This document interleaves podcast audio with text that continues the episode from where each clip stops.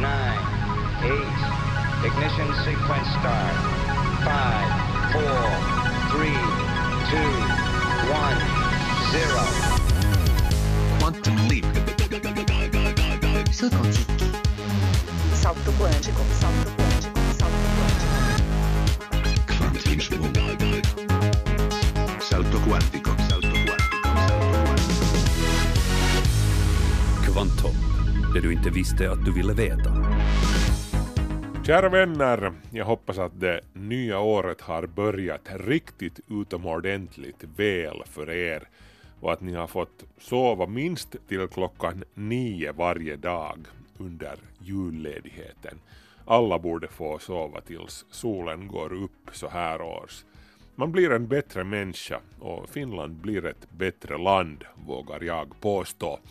Det är ju naturligtvis helt ovetenskapligt, det är nu bara en känsla som jag har. Markus Rosenlund heter jag, hur som helst. Vi ska hoppas att året 2019 blir ett lika spännande och fartfyllt år på rymdfronten som de första dagarna låter lova. Den här gångna veckan har vi ju fått höra om inte mindre än två häftiga rymdhändelser. På nyårsdagen passerade NASAs rymdsond New Horizons asteroiden 2014 MU69 långt ute i Kuiperbältet på solsystemets mörka bakgård och skickade hem de första bilderna av den här avlägsna 30 kilometer långa rymdstenen. MU69 blev därmed den mest avlägsna himlakropp som har observerats på nära håll av någon av våra rymdsonder. Forskarna hoppas att MU69 ska kunna lära dem ett och annat om hur planeterna bildades i solsystemets barndom. Den andra rymdnyheten den här veckan var naturligtvis att Kina lyckades landa sin obemannade månlandare Chang'e 4 på månens baksida vilket är den första mjuklandningen någonsin som någon har gjort på den sidan av månen. Kina vill förstås visa att de är på väg att bli en rymdmakt att räkna med, även om de ännu har en bit kvar om de ska utmana USA vars rymdbudget och kunnande ännu är hästlängder före Kinas. Men kanske vi får ett nytt rymdrace nu, vem vet?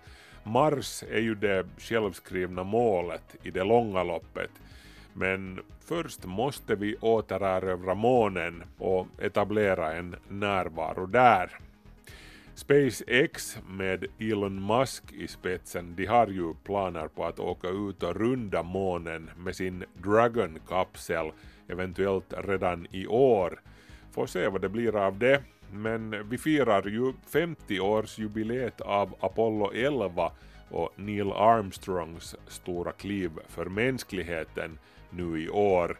Så det skulle ju vara på sin plats med någonting speciellt. Vi får lov att återkomma till det. Det här programmet är hur som helst ett så kallat remixprogram med några valda bitar från höstsäsongen medan redaktionen laddar upp och planerar vårsäsongen. Idag ska vi bland annat träffa Sissi Enestam, en av våra unga lovande astrofysiker som studerar fjärran galaxer vid Metsähovis radioobservatorium i Kyrkslätt.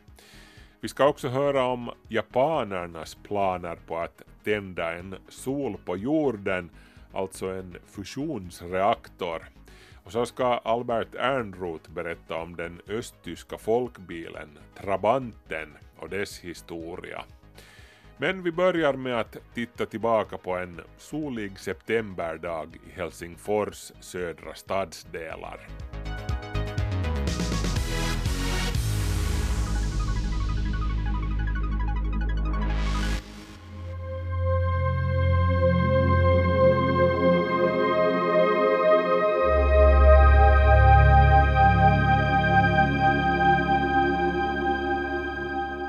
Sissi Enestam är 32 år gammal. Hon har jobbat för både NASA och ESA.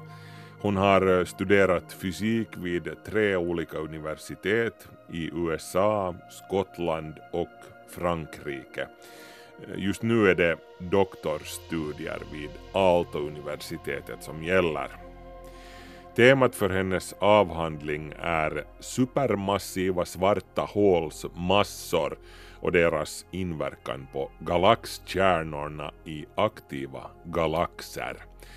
Det är en fullständigt bländande CV som den här unga kvinnan har hunnit bygga upp. Själv så råkar hon dessutom vara fullständigt bländande vacker. Vissa människor tycks bara ha allting. Nå, kanske med undantag för det svenska språket. Enestam är sitt namn till trots helt finskspråkig. Men har hon svaren på de stora frågorna? Vad finns inuti ett svart hål? Kan man resa i tiden? Finns det ett sätt att kombinera de två stora teorierna, relativiteten och kvantmekaniken? Häng med hem till Sissi Enestam i Rödbergen i Helsingfors en solig dag i september. Hon häller upp en kopp te åt mig och jag frågar henne hur det hela började för hennes del, alltså strävan att vilja nysta upp universums riktigt stora mysterier.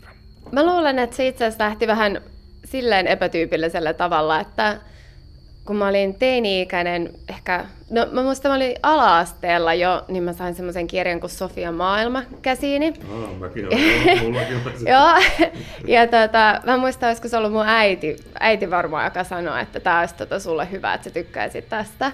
Ja mähän niin kuin tietenkin olin aivan, aivan otettu siitä kirjasta ja hotkasin koko kirjan hirveällä vauhdilla ja siitä niin kuin, se teki muhun ihan lähtemättömän vaikutuksen ja semmoiselle, jotka ei ole sitä lukenut, niin se on siis... Det hela började med boken Sofies värld som Enestam läste i lågstadieåldern på uppmaning av sin mamma.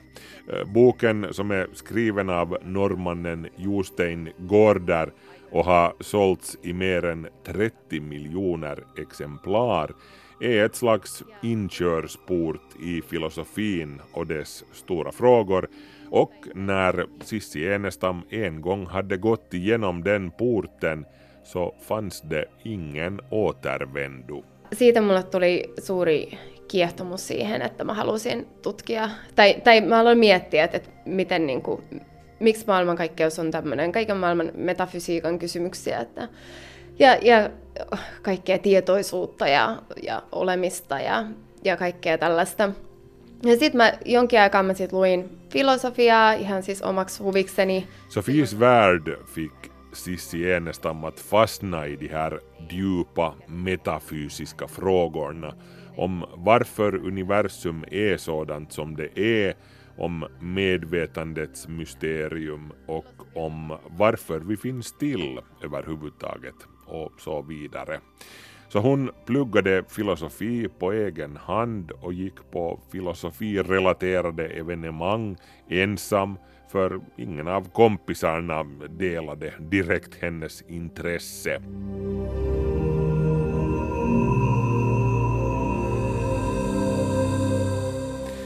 Men från Platon är det ju ändå väldigt långt till svarta hål och aktiva galaxer. Hur sadlade hon då om till fysik och astronomi? Olisiko meistä ollut jotain 15, mä aloin tajuta, että, että, että mitä mä nyt sitten niinku filosofin oikeasti teen käytännössä. Että, että valitettavasti mä luultavasti en saa rahaa siitä, että mä istun kotona ja ihmettelen olemisen syvää syntyä, vaan että tota, filosofian työ on kuitenkin sitten vähän erilaista. Ja tota, Då Sissi Enestam var 15 eller så slog det henne att vad ska jag nu sen göra i praktiken om jag blir filosof? Att eh, knappast kommer nu någon att betala mig för att sitta hemma och grubbla kring varats innersta mening. Filosofin började också irritera henne en aning för den tycktes bara erbjuda fler frågor och inga svar. Pyrkimyskään ei ole välttämättä löytää niitä vastauksia, että filosofian niin kuin, tarkoitus ei tunnu olevan se, että, että asia nyt vaan on näin ja piste, vaan enemmänkin niin kuin se, se, se miettiminen on, on, on tärkeämpää. Ja tota, mä olin ehkä sitten kuitenkin liian mustavalkoinen ihminen. Mä halusin saada jotain numeroita ja vastauksia. Ja... Siis Sienestam säger att hon är av den där lite svartvita sorten som tycker om att få konkreta svar, siffror och liknande. Bevis helt enkelt. Och det gav inte filosofin. Mä sitten päätin, että mä haluan lähteä opiskelemaan fysiikkaa. Ja mulla että siinä vaiheessa, kun mä lähdin lukioon, mä en vielä ollut ihan varma, että onko se tähtitiede vai, vai mitä, mutta, mutta fysiikka oli niin kuin, tota, fysiikka oli aika selvä. Ja sitten jossain vaiheessa siinä lukiossa sitten mä ajattelin, että no, mikä on kuitenkin siistimpää kuin avaruus. Ja Det var vid tröskeln till gymnasiet som Enestam beslöt sig för att sadla om till fysik. I det skedet hade hon ännu inte beslutat sig för huruvida det skulle bli astronomi eller någonting annat, men under gymnasiets gång klarnade tanken. Vad är sist och slutligen häftigare än rymden? Där saknas det ju minsann inte mysterier och att studera rymden lär oss en hel massa om naturlagarna, så det fick bli astronomi.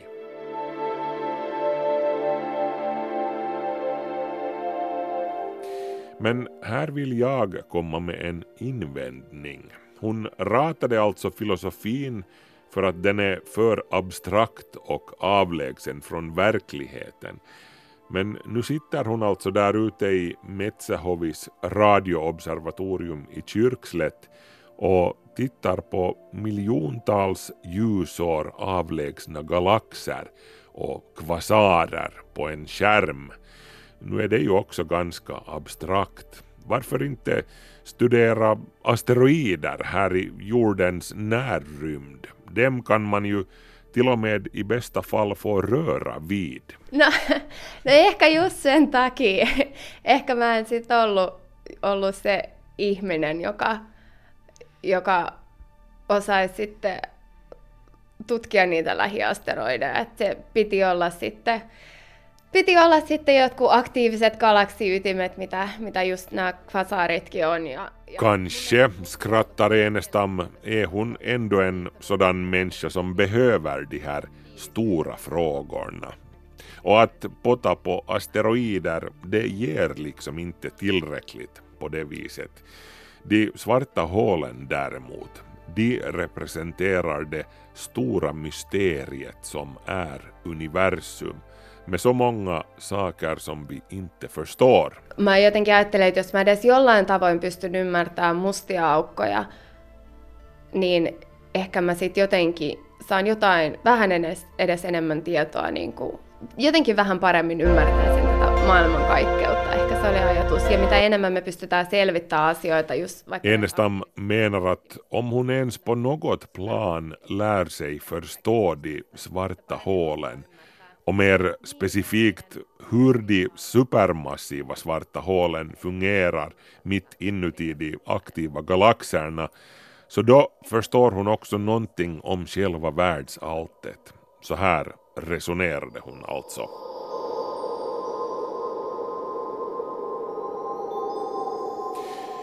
Jag har själv varit ute en del och talat om rymden i skolor, till och med i förskolor. Och en fråga som barnen alltid vill ha svar på är att vad finns inuti ett svart hål? Och jag har inte riktigt kunnat ge något vettigt svar på den frågan för så vitt jag vet så är det ingen som vet det med säkerhet. Eller har jag fel?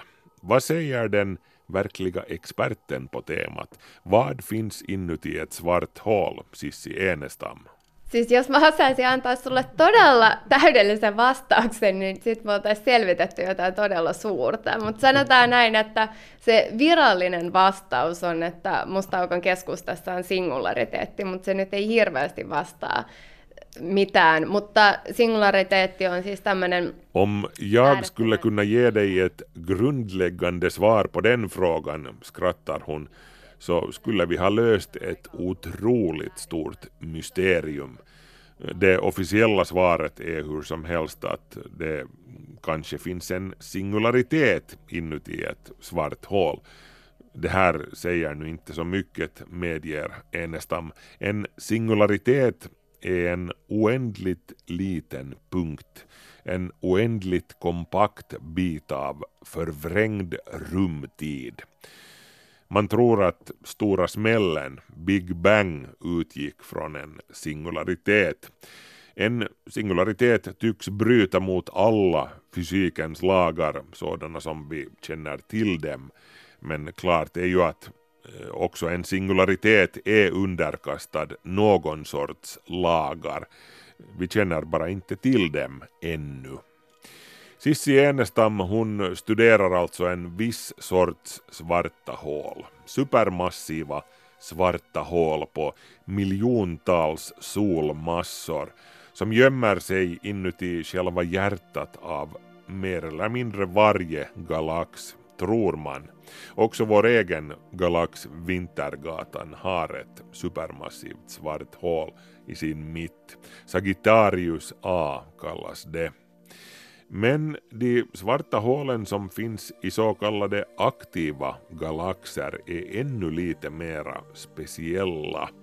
De slukar enorma mängder av den omgivande materian som då den kretsar runt själva hålet allt snabbare och snabbare avger oerhörda mängder energi på hela det elektromagnetiska spektrumet. Den lyser som en jättelik kosmisk fyr på alla tänkbara våglängder. En del av den här energin lyckas det svarta hålet på något sätt fokusera och skjuta ut från sina poler i form av enormt kraftfulla jetstrålar, vinkelrätt i förhållande till hålets och galaxens rotationsriktning. Det är som en enorm diskus av stjärnor med två stora lightsabers stickande ut från mitten. Svetslågor liksom som kan sträcka sig miljontals ljusår i bägge riktningar. Du vill verkligen inte komma i vägen för en sådan.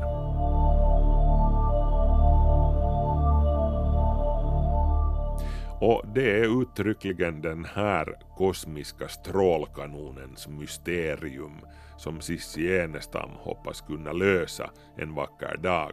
se suihkujen esimerkiksi syntymismekanismi, sitä ei ole pystytty vielä ihan selittämään. Eli sitä ei ihan täysin ymmärretä, minkä takia nämä supermassiiviset mustat aukot pystyy sinkoa tätä materiaa niin niistä suihkuista.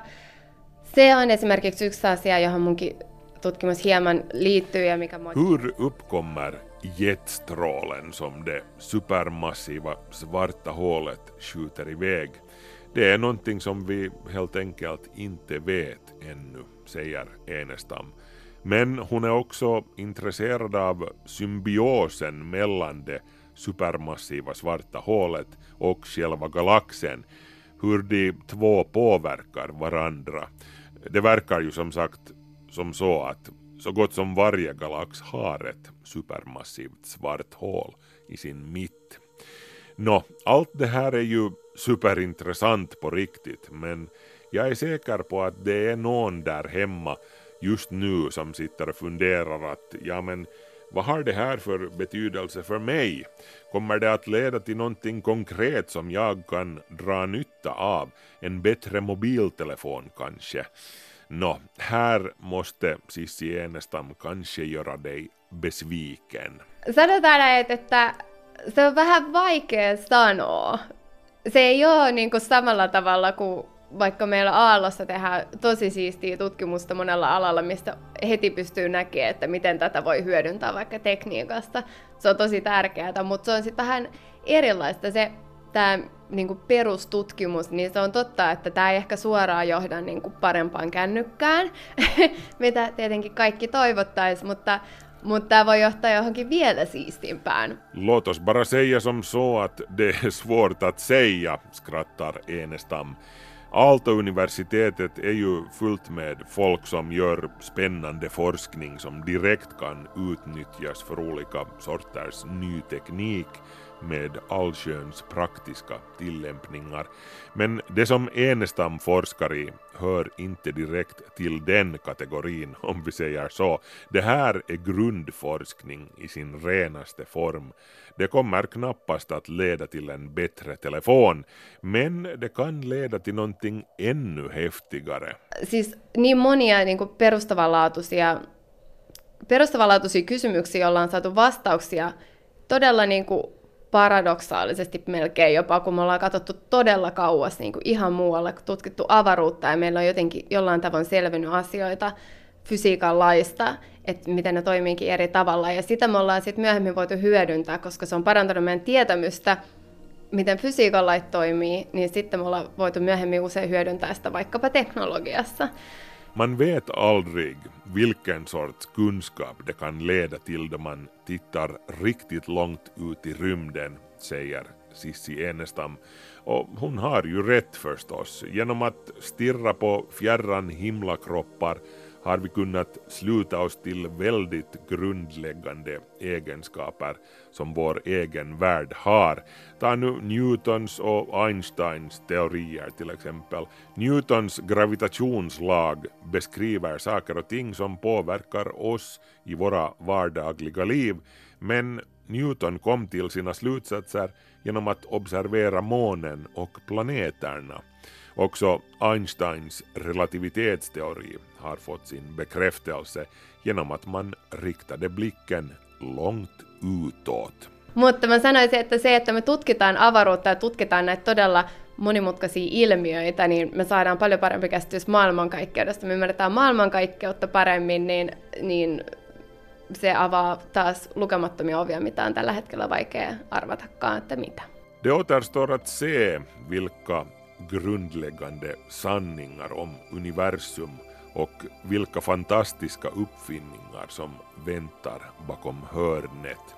Kanske vi en dag kan resa i tiden tack vare att någon som Sissi Enestam har suttit och stirrat ut i den djupa rymden och funderat.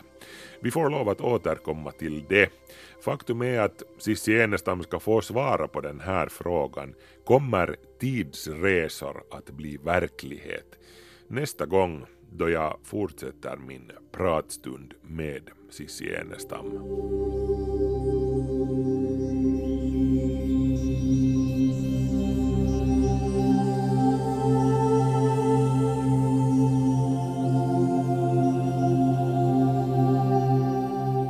Nu återvänder vi till jorden och det med besked. Albert Ernroth ska nu ta oss med på en åktur i en minst sagt legendarisk bil som firade sitt 60-årsjubileum helt nyligen.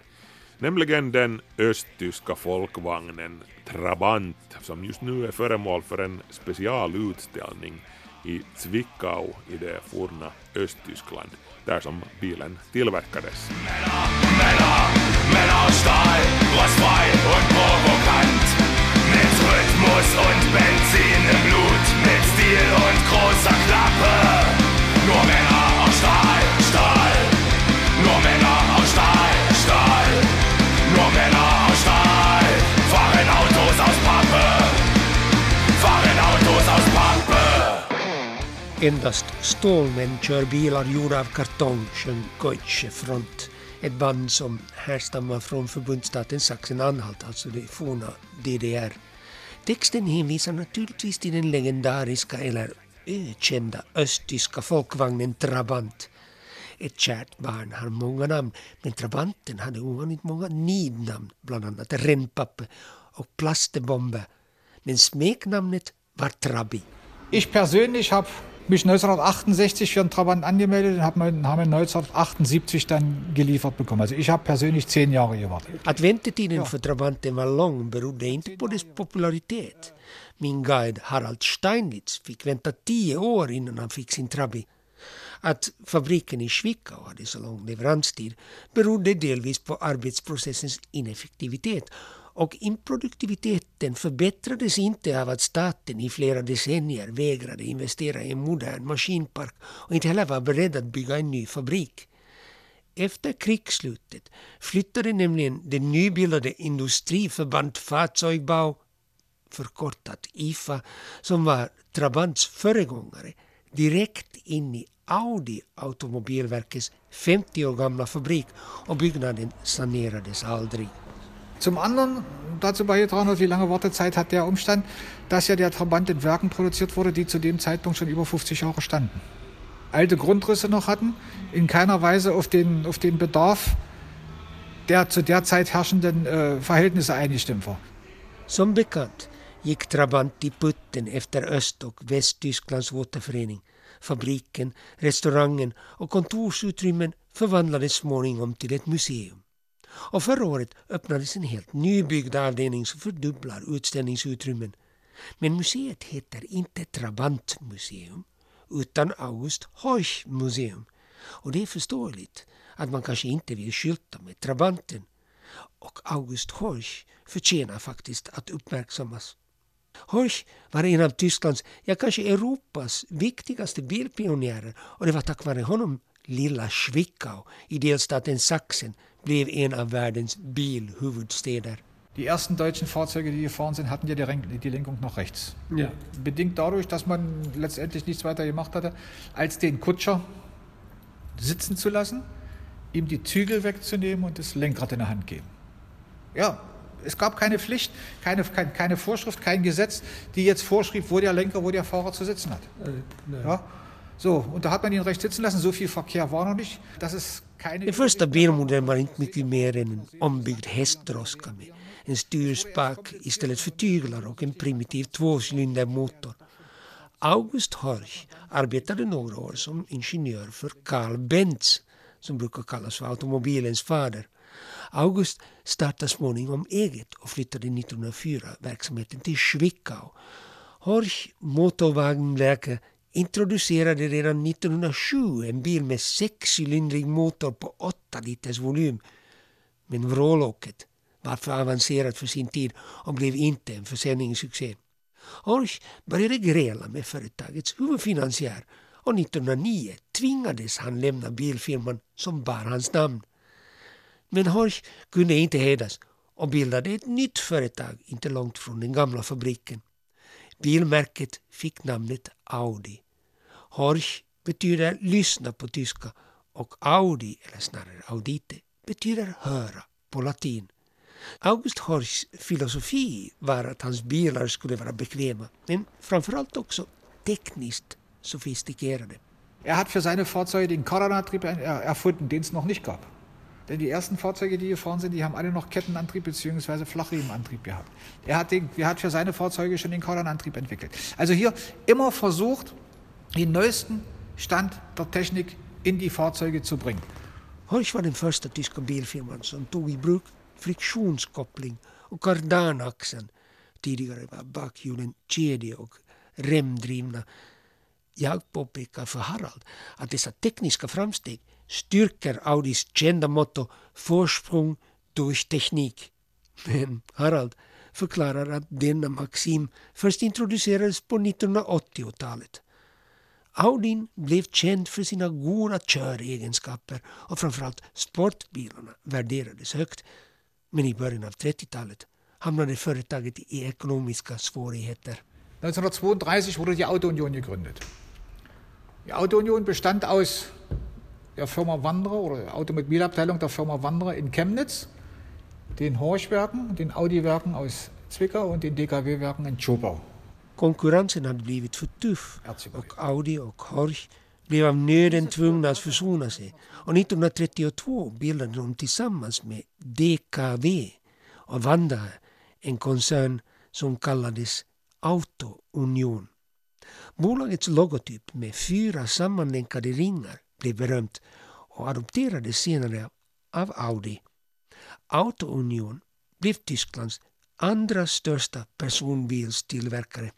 Och när det gällde Grand Prix, alltså den tidens Formel 1, kunde endast Mercedes-Benz hålla jämna steg med Auto Union.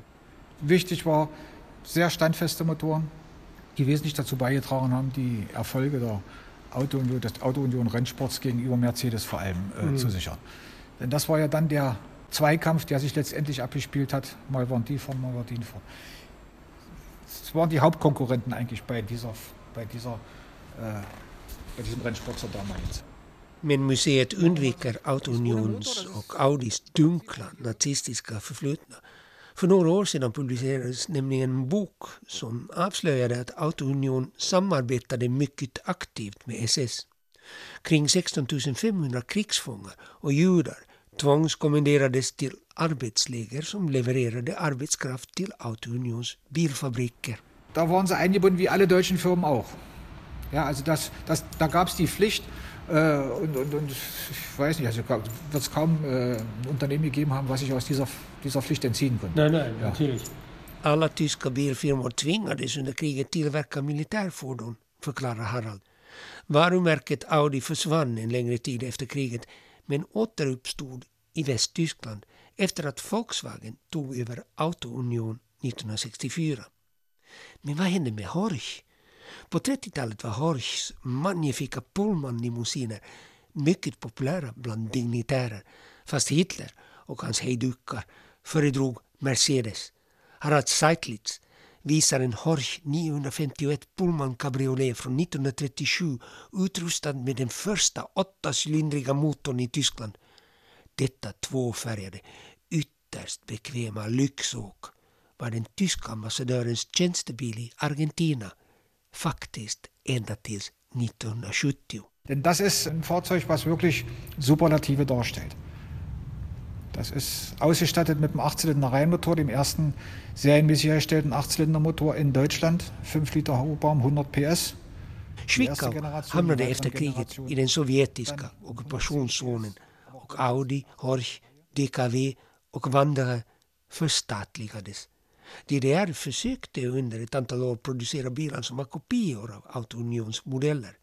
IFA tillverkade en typ av DKV fast med en mindre duglig kaross.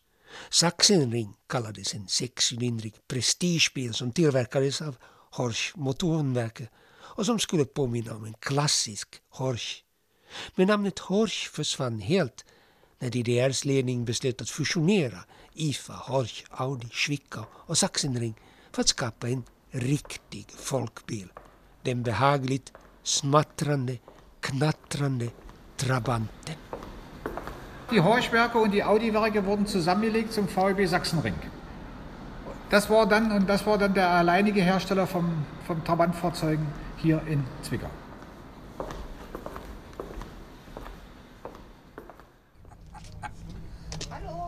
Okej, knugas marstar.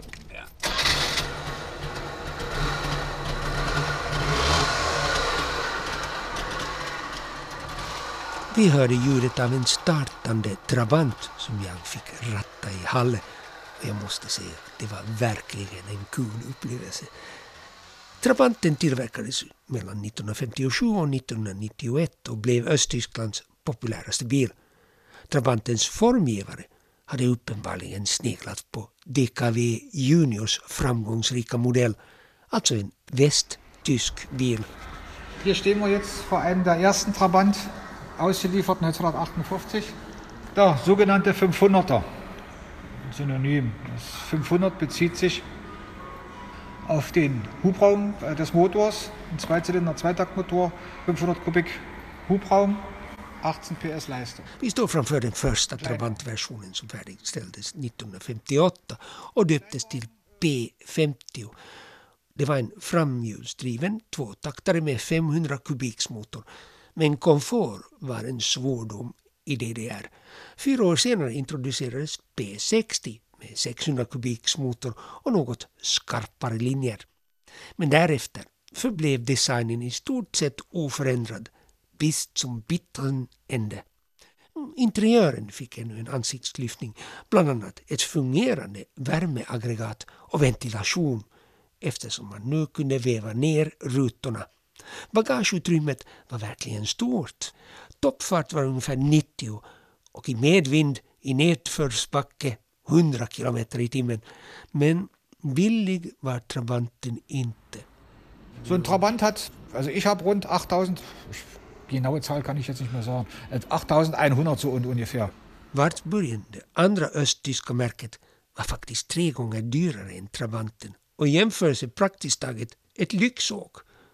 Harald Steinitz berättar att trots att lönerna var jämställda i DDR, och det var åtminstone postigt, och han och hans fru hade en någorlunda hygglig inkomst, räckte pengarna inte till Trabantens köpesumma. Ich musste der Oma, ich musste der Oma bitten, mir was dazu zu geben. Ja, es ist. Ja, Harald var tvungen att be sin farmor tillskjuta en redig slant till bilköpet. Vi beger oss till en del av utställningen där vi i detalj kan studera hur plastkarossen sammanställdes. Vor allem, es war insofern fortschrittlich. Äh, es war ein neuer Werkstoff, der vor allem leicht war, der relativ einfach zu bearbeiten war. Den ständiga varubristen i DDR innebar att det var dyrt att tillverka karosspaneler av plåt. Därför tog man fram ett nytt material som var billigt, flexibelt, lätt och starkt. Duroplast. En östtysk uppfinning som bestod av sovjetiskt bomullsavfall blandat med fenolharts som blir flytande vid 180 grader. Sammansättningen trycktes ner i en värmepress och hej presto, åtta minuter senare hade man en perfekt plastpanel. Alleine so ein, so ein Teil hier herzustellen, ein Kotflügel hat rund acht Minuten gedauert. Und das ist eigentlich lange. Denn ein Tiefziehvorgang für ein Blech dauert eine Minute. I Västtyskland producerade man en motsvarande stålpanel på en minut. Problemet med den långsamma produktionscykeln lyckades man aldrig lösa. På 80-talet gjordes en del genuina förbättringar och man planerade till och med en ny fabrik. 1988 kom modellen Trabant 1.1 som lånade Volkswagen Polos växellåda och fyrtaktsmotor. Men det var för sent. Berlinmuren föll i november 1989 och DDR-medborgarna kunde börja planera att köpa västtyska bilar. Volkswagen var naturligtvis inte heller längre intresserade av att sälja motorer och Trabant som potentiellt blev en konkurrent när Tyskland återförenades i oktober 1990. Wir waren, äh, wir hatten, ich, ich, ich, ja doch, ich drücke es jetzt mal einfach so aus. Im Prinzip, die meisten Leute hatten vom, Tram, vom Trabant die Schnauze voll. Östtyskarna Ja. var urleda på Trabanten och 1991 var det Schluss. Till Trabantens försvar kan man säga att den på sin tid när det gäller bränsleförbrukning var mycket snål men samtidigt var den en otrolig miljöbov för att den bland annat saknade avgasrening. Under drygt tre decennier producerades 3 90 000 Trabanter. Idag är det nu närmare 35 000 i bruk och Trabanten har blivit ett samlarobjekt. Jag rekommenderar lyssnare att kolla in ett klassiskt Youtube-klipp. Production of the Trabant Car. Final Quality Testing. Roligare än så här blir biltillverkning aldrig. Did I disappoint you? Bad taste in your mouth? You act like you never had love. And you want me to go without. Well, it's too late tonight to drag the past out into the night. We're one,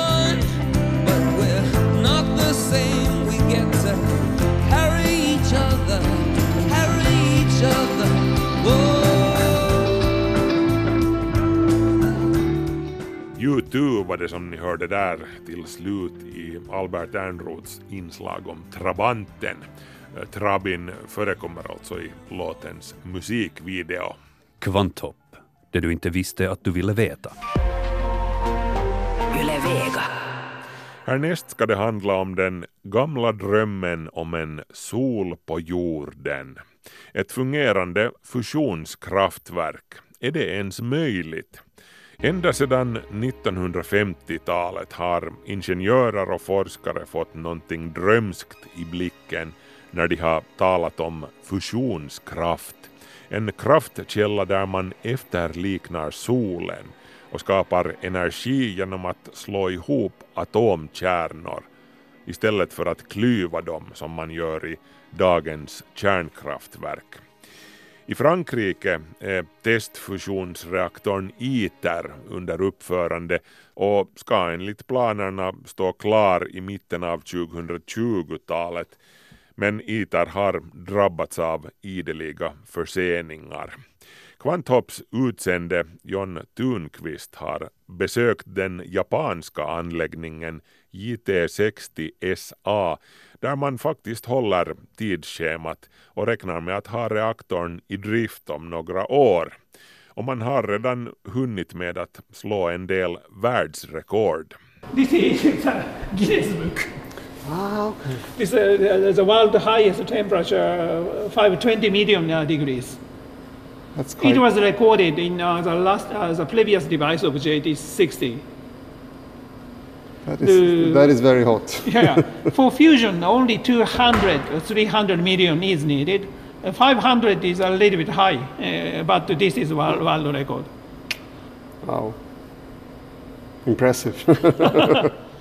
Yeah, and uh, 520 miljoner grader, ett nätt litet världsrekord. Yutaka Kamada, projektledare för bygget av den japanska fusionsreaktorn med det krångliga namnet JT60SA, visar med sedvanlig japansk blygsamhet upp diplomet från den världsberömda rekordboken. Vi står i den folktomma receptionen, ute vräker regnet ner och det är lite småkyligt. Men inne i fusionsreaktorn kan det bli varmt, riktigt varmt för att uttrycka sig milt, 20 till 30 gånger varmare än solens innersta kärna. De höga temperaturerna är en av förutsättningarna för fusion, alltså sammanslagning av atomer, till skillnad från fission som är den princip som gäller för dagens kärnkraft där man klyver atomer. Fusionen ställer helt andra krav, men kan man få den att fungera så har man sannolikt löst världens energiproblem en gång för alla och klimatproblemen också, liksom problemen med utbränt kärnbränsle som måste grävas ner och lagras i minst 100 000 år. En fusionsreaktor släpper inte ut koldioxid eller andra växthusgaser och restprodukten består till stor del av ädelgasen helium. Det bildas förvisso en hel del radioaktiva ämnen också men ändå betydligt mindre än vad som är fallet i dagens kärnreaktorer. thi- this uh, kind of uh, device is uh, type of device is named tokamak.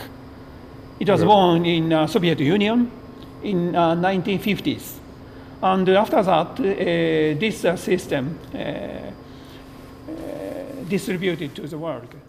And Själva reaktortypen kallas för tokamak och utvecklades i dåvarande Sovjetunionen på 1950-talet berättar Yutaka Kamada och visar på den modell vi står framför. Inuti en kammare som är formad som en flottyrmunk beskjuts bränslet med mikrovågor tills det uppnår de extremt höga temperaturer som krävs för att själva fusionen eller sammanslagningen ska sätta igång. Den extrema hettan i fusionen gör att bränslet övergår i plasmaform. Plasman i sin tur hålls på plats av supraledande magneter som vi ska berätta mer om senare. すいませんお待たせしました。あじゃあそのまま預かってます持ってた方がいいですよねちょっと出入りしちゃうので Dags så att ta en titt på själva fusionsreaktorn. Över till nästa byggnad och vi tar på oss skyddsdräkter och dosimeter för att hålla koll på eventuell radioaktivitet. Samt ett bälte med en krok. Den ska man kunna häkta fast och klättra ner för den drygt 6 meter höga byggställningen om något skulle inträffa.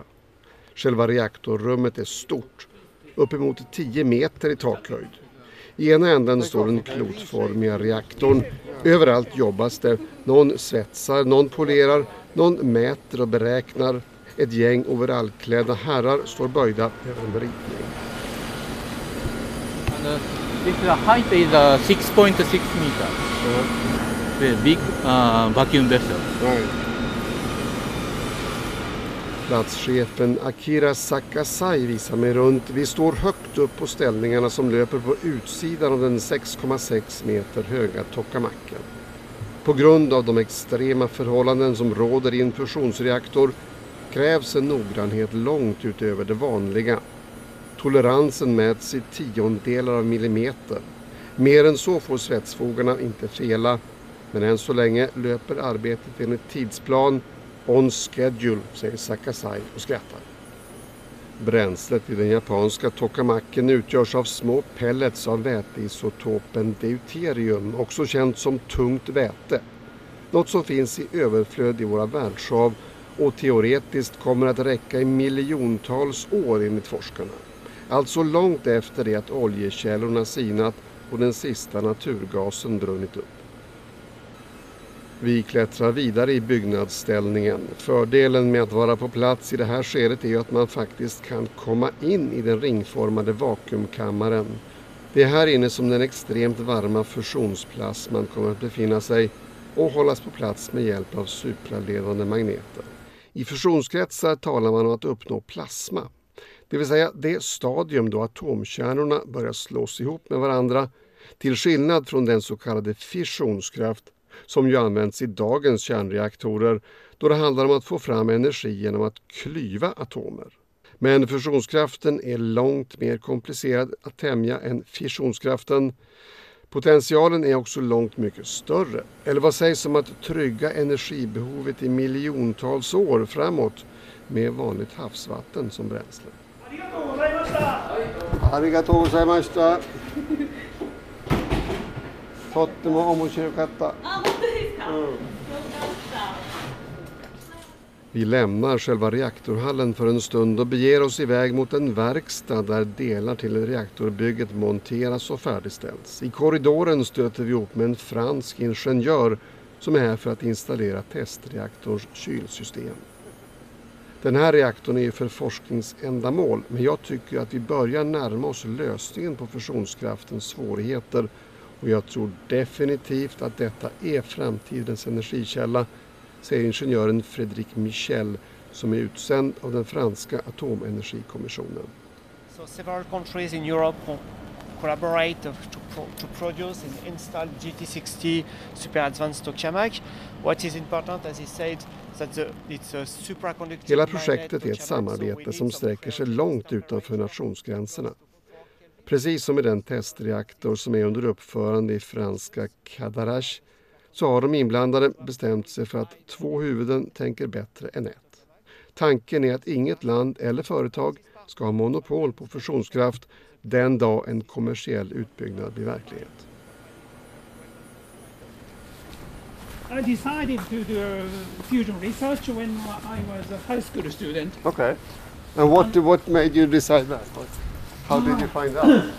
Very peaceful Yeah. uh, energy resource. Ah, okay. That is the most important point. So science and technology should contribute to the peace of uh, human beings. So, uh, Yutaka Kamada som är högste chef för den japanska testreaktorn är eldsjälen bakom projektet. Han berättar när vi slår oss ner på hans kontor att han varit intresserad av fusionskraft ända sedan han först hörde talas om den när han gick i gymnasiet. Det som lockade mest var att fusionskraft till skillnad från olja och gas verkade vara en ganska fredlig energi. Med havsvatten som bränslekälla så försvinner ju incitamentet att konkurrera om energiresurserna. Länder behöver inte dra i krig för att erövra andra länders oljefält eller urangruvor. Havsvatten har ju de flesta länder tillgång till alldeles gratis. En fjäder i hatten för Yutaka Kamada och hans kollegor är att de, till skillnad från européerna, faktiskt håller tidsplanen. Projektet i Kadarash har drabbats av flera förseningar och beräknas inte vara färdigt för tester förrän år 2022. I Japan ska man ha fått till den första plasman tre år tidigare, det vill säga 2019 är tanken. Uh, our JT60 SA uh, eh, has two important purposes. One is to support ITER. The other is uh, the supplement ITER uh, uh toward demo. The, here, uh, JT60 essay, uh, the most important point is to increase uh, the plasma pressure,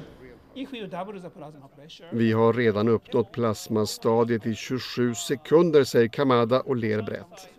Fast vi vet ju också att vi måste komma mycket längre än så om kommersiell fusionskraft ska bli verklighet. Som jag ser det är vår viktigaste funktion att vara ett stöd för den europeiska testreaktorn men vi ska också fungera som utbildningscenter för forskare och ingenjörer som ska arbeta med framtidens fusionsreaktorer. De kan pröva sina idéer hos oss och sen gå vidare till Kadarash. Alla vinner på detta.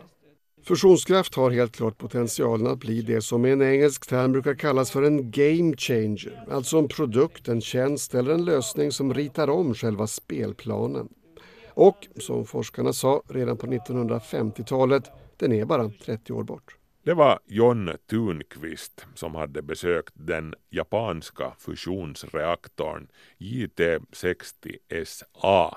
Kvanthopp, det du inte visste att du ville veta. Och det var det för den här gången. Kvanthopp är tillbaka med nya krafter nästa vecka. Markus Rosenlund heter jag och jag tackar för sällskapet. Hej så länge!